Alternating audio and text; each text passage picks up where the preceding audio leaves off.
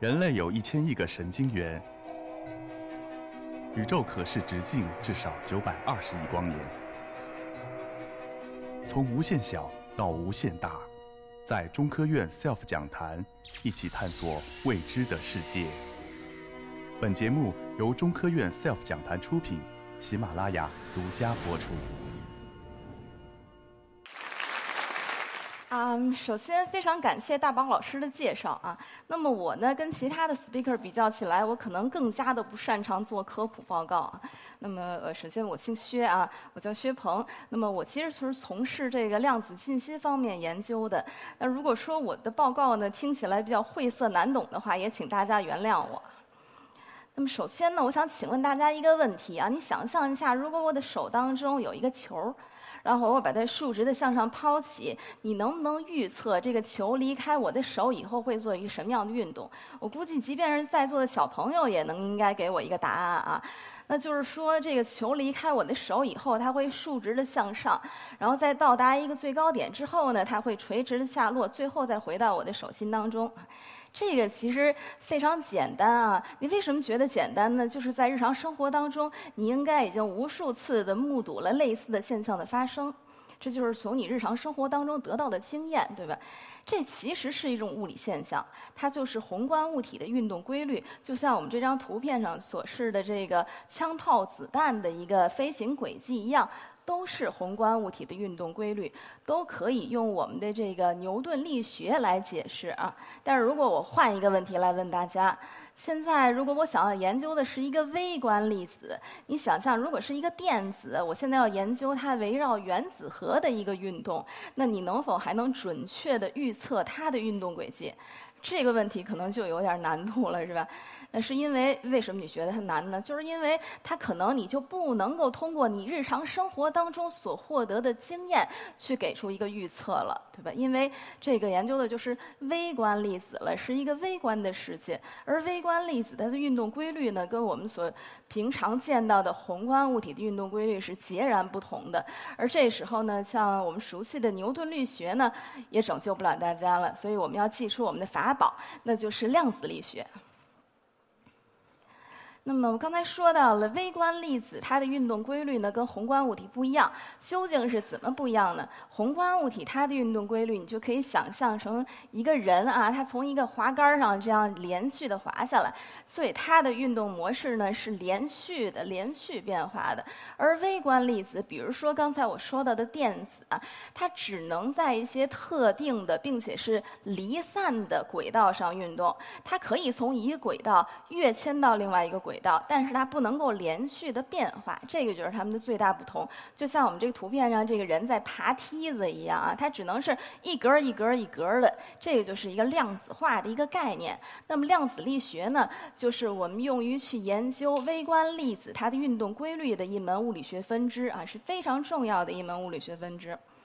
那么下面呢，我再向大家介绍一些跟量子力学有关系的。有可能呢，平时大家在这个科普报告当中，或者说一些新闻报道当中呢，也听说过的词，但是其实你并不太了解它的意思。比如说量子纠缠啊，量子纠缠这个概念呢，它是微观粒子特有的一种特性，它在经典世界当中是完全没有对应的啊。它指的是什么呢？指的是两个微观粒子之间，它们存在着一种联系。这种联系呢，就像我们说的心电感应一样，不管你把它分离到多远。而且他们之间完全不需要沟通，他们就能感受到彼此的存在，感受到彼此的状态。这种联系就叫做量子纠缠，而它只存在微观粒子之间。那比如说，我们现在就有这么一对粒子，它们之间存在着量子纠缠的状态。如果说我把其中一个粒子呢留在地球上，另外一个粒子我把它发射到火星上去，这时候我只需要对地球的粒子进行测量，我得到了它的状态之后呢，那么远。在火星的粒子，我也就瞬间的得到了它的状态，就是完全知道了它的信息。这个就是量子纠缠起的作用啊！即便是我对远在火星的粒子不进行任何操作，然后也没有任何沟通的情况之下，我也能瞬间的获知它的状态。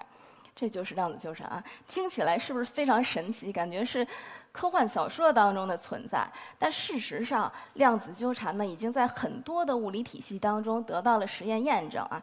比如说，在我们的实验室当中，我们就是用到的激光和这样子的一个非线性光学。元件或者叫非线性光学晶体啊，激光经过这个非线性光学晶体的话，它会有一个参量下转换的过程。在这个过程当中呢，一个泵谱光子，然后就会分裂成两个光子，分裂成一对光子。然后这当中当然要满足能量守恒、动量守恒等一系列的相位匹配条件。然后最后产生的这一对光子之间就存在着某种特殊的量子关联。那这时候呢，我把其中一个光子留在我的实验室当中，另外一个光子我用我国的这个墨子号卫星把它发射到太空上去。这时候呢，我只需要对留在我实验室的这个光子进行一个测量，我马上就得到了它的状态。然后同时瞬间呢，我就知道了远在太空的那个光子的状态。即便是我没有办法飞到太空上去对它进行测量，而且他们也我也没有打电话问他什么情况，但我也就瞬间得知了它的状态。这个就是神奇的量子纠缠的存在啊。那么再来看一张图片，这个呢其实就是更加的接近于我们实验室当中如何去制备一对纠缠的光子对的这样子的一个光路图。这个就是在我们实验室当中天天发生的一件事情，就是去利用到这些光学元件去制备一对纠缠的光子对。然后呢？刚才我说了什么量子力学，你都觉得特别神奇。我讲了半天，你还是没明白，对吧？为什么是这样的？那就是因为它跟我们的生活毕竟还是比较遥远啊。我们毕竟还是生活在一个宏观的世界当中，你所接触的所有的东西都是宏观的。对吧？那你就问了，那你为什么要研究量子力学？它到底有什么用啊？其实量子力学呢，跟我们的生活是息息相关的。比如说，由它催生的一些技术，像半导体技术，比如说晶体管，比如说我们现在所用的这个核能、激光等等，这些技术都是由量子力学催生的，而且它也早就开始造福于人类了。那么我刚才说了，我研究的方向是量子信息学。那你又要问了，你为什么要研究量子信息学呢？它跟量子力学有什么关系呢？它是诞生是一个什么样的背景呢？那么在回答这些问题之前呢，我们先来介绍一下大家更熟悉的就是经典的电子计算机啊。电子计算机是人类最伟大的发明之一了。因为它给人们生产生活带来了太多的便捷，我可以说它是人类文明发展的历程当中的一个重要的标志啊。但是呢，就是由着这个随着我们的这个半导体技术的发展，还有这个计算机它产业化的一个进程，那么现在的电脑也是越来越便于携带，而且它的计算功能啊，它的信息处理能力也是越来越高，是不是越来越快？但是呢，人类的欲望是永无止境的，人类对于速度的追求呢也是没有尽头的，所以我们永远都希望我们的电脑它的运行速度会更快一点儿，更快一点儿，是吧？永远都是这么想的。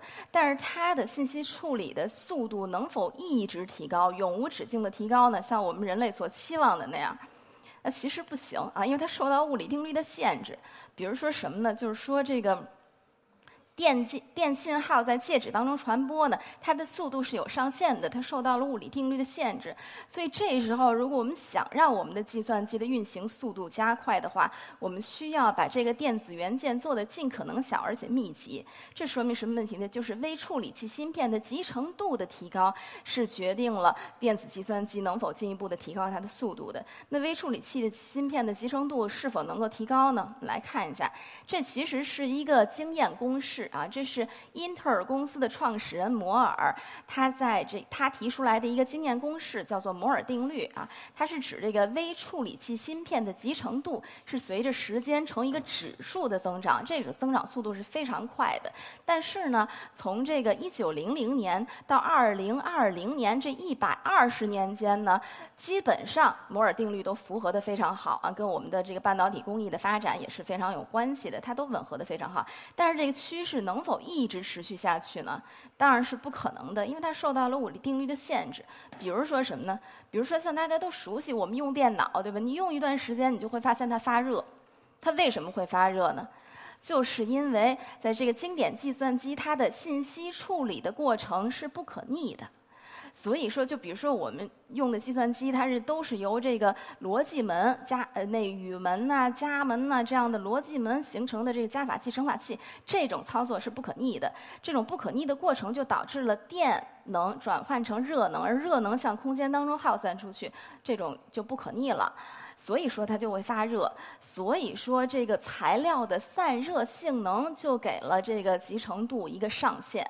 那如何去解决这个问题呢？其实也有办法，大家不用着急。就是我们可以去寻找一些新的材料，而这些新的材料呢，就有更好的散热功能，所以我们就可以进一步的去高去提高这个集成度，从而去提高计算机的运行速度。但是这个只是治标不治本的办法，对吧？如果说我们能够寻找到一种处理信息的过程，它是可逆的，是不是就从根本上解决了这个所谓的热耗散效应呢？而这个非常幸运的就是量子信息的处理过程呢，就是一种可逆的过程。这是我们之所以要去研究量子信息的原因之一啊。除此之外，我们刚才说了，除了要把元件做得越来越紧密之外，还要把元件做得越来越小，对吧？那么小会小到一个什么样的程度呢？最多最多就小到原子的尺度了。不能再小了啊！但是如果说这个电子元件它已经接近到了原子的尺度，那么刚才说了，这个就进入到了微观世界。那么用于宏观物体的运动规律的，比如说牛顿力学，比如说麦克斯韦方程，就不再起作用了。这时候我们就又要祭出我们的法宝了，就是量子力学啊。所以说，以这个量子力学为基础，把量子力学和经典的计算机科学和经典的信息学结合在一起，也就诞生了我。我们所谓的量子信息学啊，这就是应运而生啊。量子信息学呢，它是以量子力学为基础啊，它对于信息的编码、信息的操控、信息的传输以及信息的存储都给予了新的诠释。它也是人类文明发展的一个必然的过程，而且迄今为止呢，它也吸引了广大的物理学家啊、计算机科学家、工程师、材料科学家、数学家等诸多的这个科研工作者的研究热情。同时呢，它也会这个促进这相关的高新技术产业的。发展啊，给整个的科学都注入了新的生命。那至于我个人啊，我的研究方向呢是量子行走，它其实是量子信息当中一个非常微小的分支。那你又要问了，什么是量子行走呀？你们？量子行走呢，它其实是经典随机行走在量子世界当中的一个对应。但是经典随机行走这个概念听起来呢也非常的陌生，对吧？我举个例子你就知道了。比如说现在就是我这个人吧，我站在一个地方，然后我手里面呢有一个硬币，硬币有两面，对吧？然后我在决定向左向右之前呢，我先抛掷一下这个硬币。如果是字向上，我就向左走一步；如果是花儿向上，我就向右走一步。然后走到新的位置的时候，我再抛掷一次，然后我再决定向左向右。抛掷硬币的过程的话，我就有百分之五十的机会向左。百分之五十的机会向右，对吧？所以这个就引入了随机性，这就是所谓的经典的随机行走。那么经典的随机行走，其实听起来这个模型非常简单，但是它用途非常大的啊。就比如说我们花粉的布朗运动就是经典的随机行走啊。所以说我们可以用这个经典的随机行走去建立数学模型，然后用它来分析这个空气当中粉尘的一个运动规律、天体的运动规律，以及这个最神奇的就是这股票的这个 K 线的走势。都是可以用经典的随机行走去建立数学模型来解释的啊，所以它的用途非常大。那么这如果说我们把这个这我刚才说的我这个人，还有我手里面的硬币都做量子化处理，使它们变成一个量子的量子化的一个微观粒子，那这时候就得到了。量子行走啊，它就会有完全不一样的性质。这时候，这个硬币的话，就不仅仅是要么是字，要么是花了，它可以是字和花的一个相干叠加态，就是这种特殊的一个量子的性质。它可以处在既是字又是花，就跟大家所听说过的薛定谔猫的一样。它既是字又是花，这就导致了什么？导致我这个行走者，我可以同时从很多条路同时开始走。那会导致什么结果呢？就是我在很短的时间之内，我就可以走到更大的范围之内，对吧？这就是量子的特性引起的。而且与此同时呢，因为我跟我的硬币之间有量子纠缠，我们有心电心电感应啊，我不需要测量硬币，我不需要看它到底字儿是花儿，我就能感知是一个什么样的状态，我就知道我要怎么走了。所以就更。更加进一步地加速了这个量子行走的一个速度。所以跟经典相比的话，它的速度是非常非常有优势的。我们就可以利用这种优势去做这样的一个量子搜寻算法，就可以在非常短的时间之内呢，在稻草当中去寻找一根针的这种算法。而在现在这样的一个大数据的信息时代，相信这个量子行走的这个搜寻算法呢，它有非常广阔的应用前景。你想象一下，未来 Google 啊、百度啊都用了我们量子行走的算法去去这个排序，你就可以在非常短的时间之内找到更多有效的信息啊，还有就是大数据的 digging 等等很多的用途。那么这个呢，就是我们实验室当中真实的去实现量子行走的一个这个真实的场景啊。大家可以看一下，因为我是做光学实验的，所以说我们的实验室的环境呢要求比较高。我们通常的话都是在地下室来做这个实验，因为人类的活动，包含汽车的这些活动所造成的震动，都会对我们的光路造成影响，影响到我们的实验结果。所以我们都会在地下室去建立这个实验室。除此之外的话呢，我们的实验室对于空气的洁净程度也有要求，所以说我们要这个一个超净室的环境，因为空气当中的微尘这种微粒呢，也会对我的光路造成不稳定的一种影响。除此之外呢，我还要二十四小时的这个恒温恒湿，那是要保证我的大型的仪器能够正常的工作。除此之外呢，还有就是我们要二十四小时不间断的除湿，要让空气当中非常干燥，来确保我的晶体不会潮解啊。并且呢，我们的这个光啊，我所使用的光呢是近红外的光，也就是七百八十纳米的波长到八百一十纳米波长之间的这样的一个近红外的光，所以说肉眼非常难于分辨。那而且我们是用的单光子水平的光，所以更加的微弱。所以说，在我们实验室当中，我们做实验的时候一定要保持全暗室的环境啊，比现在还要暗，必须要全暗室的一个环境。所以说，我们做实验的时候呢，通常就是在地下室，在一个非常干燥的环境当中啊，在一个全暗室的环境当中，每天要站立七到八个小时，去微去微调光路，然后去测量等等等等啊。所以说做实验呢，其实有的时候觉得挺辛苦的啊。但是呢，在辛苦当中，我们有很多的收获，也挺甜蜜的，有很多甜蜜的时候啊。就比如说，我们是从二零一三年的时候才真正开始进入到量子行走的实验研究的。但是我们在二零一五年的时候呢，就打破了当时由这个澳大利亚的实验物理学家所这个保持的一个自由空间的光量子行走的一个最长演化时长的世界纪录。然后随着我们后来又不断的提高我们的技术，并且去改进我们的方案，我们也一再的打破了自己所创造的这样的一个世界纪录。迄今为止，我们都是这个世界纪录的保持啊。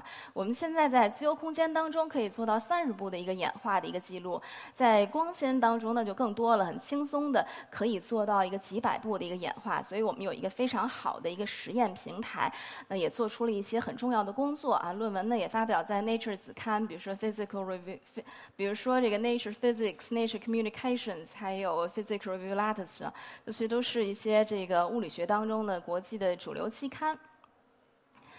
那么啊，这两张照片大家可以看一下，这是2003年和2004年的时候，在我读博士期间的时候呢，在实验室的摆拍的照片啊。我是2004年博士毕业的。那么这些照片呢，就是近一两年来我在实验室当中做实验，并且在国际的一些主流的学术会议上去宣读我们重要的实验结果的文章啊。大家有没有发现一个问题呢？就是时间真的是杀猪刀啊，就是岁月如飞刀，刀刀催人老啊。现在也不能看了。但是呢，我要跟大家分享的一点就是说。我觉得，如果我可以把生命浪费在非常美好的一件事情上，对我来说就是科研工作上，我觉得特别值得啊，特别值得的一件事情。那么最后呢，我再介绍一下，就是嗯。大家可能觉得啊，量子力学还是很神奇，是吧？然后量子信息听起来也挺挺诡异的，是吧？我听了半天了，都快十几分钟了，我还没听懂你在说什么。这其实不奇怪啊，因为它毕竟距离我们的生活特别遥远，跟我们现实生活当中所获得的经验都不一样，所以你会觉得非常的神奇。你知你。正因为你觉得它神奇，才所以你潜意识当中你赋予了它更多神秘的力量。你会觉得说，经典世界当中解决不了的问题，也许用量子力学就救得了你啊。但事实是怎么样的呢？其实，在这个我们说的这个科幻迷当中啊，流传着这么一句话，那就是遇事不决，量子力学，对吧？这什么意思呢？就是说，在写科幻小说的过程当中，遇到了一些情节上的 bug，你不知道怎么去填坑的时候，你就祭出量子力学这一法宝啊，你会觉得说，这量子力学能大大开脑洞啊，强行的开脑洞。不明觉厉的力量啊，赋予了你不明觉厉的力量，然后就能把这个 bug 给填平。比如说像这张图片上的这个是一个很古老的美剧，叫做《星际迷航》啊，可能有的人看过，也可能有的人没看过。但是后来翻拍成了电影，好莱坞的这个科幻大片啊，那《星际迷航》好几季呢。然后呢，它当中有就有这么一个梗，什么呢？就是说一个超时空传送器，就类似于我们穿越的一个概念，就是把人放在超时空传送器里面，一摁按钮，这个人就从这个地方突然消失了，然后在另外一个时间、另外一个地点，瞬间就冒出来了。啊，就是就是类似于穿越的概念，这叫超时空传送器。当然，我们都知道啊，这个在经典的世界当中是绝对不可能创造出来的。为什么呢？它违背了很多物理学原理啊！我就不我就不吐槽它了。比如说，就是比如说一个那个最简单的，它违背了光速不可超越的原理啊。但是呢，大家就说，如果说我在量子力学当中，我利用到量子力学的原理，我能不能制备出来这个这个超时空传送器呢？那么其实呢，真实的，我告诉大家，在量子信息的这个概念当中，确实有一个对应的概念，那就是量子隐形传态。它指的什么意思呢？它是指在这个量子纠缠和经典通信的辅助的情况之下，我们可以把一个微观粒子所携带的量子态，也就是量子信息，从一个地方瞬间的传递到另外一个地方。但大家注意，传递的是什么呢？是量子态。是量子信息啊，并不是微观粒子本身。微观粒子本身不能够被传递。不能够被瞬间传递啊，然后呢，当然宏观物体，比如说人呢，比如说什么宏观物体，通通更加的是不能传递了。所以说，超时空传送器，这个量子力学也救不了你啊，只可能存在于科幻小说当中。而这张照片呢，就是去年的时候，我国的这个墨子号卫星它实现的地空之间的一个量子隐形传态的一个示意图啊，看上去挺复杂的，但是它传的是信息，并不是粒子本身，也更加不能传宏观物体啊。但是这个大家可能就更熟了，是吧？就是前一段时间我们朋友圈刷刷刷屏了，都是吧？就是量子波动速读的这个新闻啊，它非常的让人呃哭笑不得的。它是指什么呢？它是说这个啊，用用到量子波动的原理，可以让你在五分钟之内阅读一本十万字左右的书，对吧？这个非常非常的神奇啊！这也标志着什么呢？这标志着这个土味量子神棍学已经从科幻小说走入到我们的寻常百姓家了啊！这个真的是让人匪夷所思啊！但是这张最最这边这张照片呢，是就我个人亲自拍的，是那个是去年的时候我在一个某地的一个国际会展中心开会的时候，然后有一个展商递给我一张传单，我一看上面写的是量子能量血液净化，我当时就觉得这也太神奇了。啊，太神奇了！所以说呢，呃，其实我要跟大家说的就是说，这个量子力学呢，它其实听起来非常的神奇，但它是一门严肃的科学啊，它不是神学，也不是玄学，它不能包治百病啊。虽然说它催生了很多技术，比如说核能，比如说激光啊，都造福于人类，但是它不能包治百病，也不能辅助养生啊。像这个量子鞋垫儿啊，量子水啊，量子内裤啊，什么量子什么什么什么血液呀，这这。这都是没有任何科学依据的啊，它只是这个无良商家的噱头啊。而且呢，就是我们现在的量子信息技术也远远的没有达到能够进入到民用的领域啊，所以说也希望大家多多的来参加类似于像我们这样的一些科普活动，来了解一些量子力学的基础知识，来了解一些量子信息技术发展的进程，从而能擦亮眼睛，谨防上当啊。最后我还要说一下，就是我们的量子信息技术啊，它目前来说从理论层面上呢，就如何把它实用化这件。事情啊。从目前来说，在理论层层面上已经不存在任何不可逾越的障碍了。但是呢，从技术层面上还是面临着很多困难，那就是人类迄今为止呢还没有掌握到一种技术，可以同时的制备、操控和存储足够多数量的量子客体，也就是量子比特啊。我们还没有这种技术能够操控足够多数量的。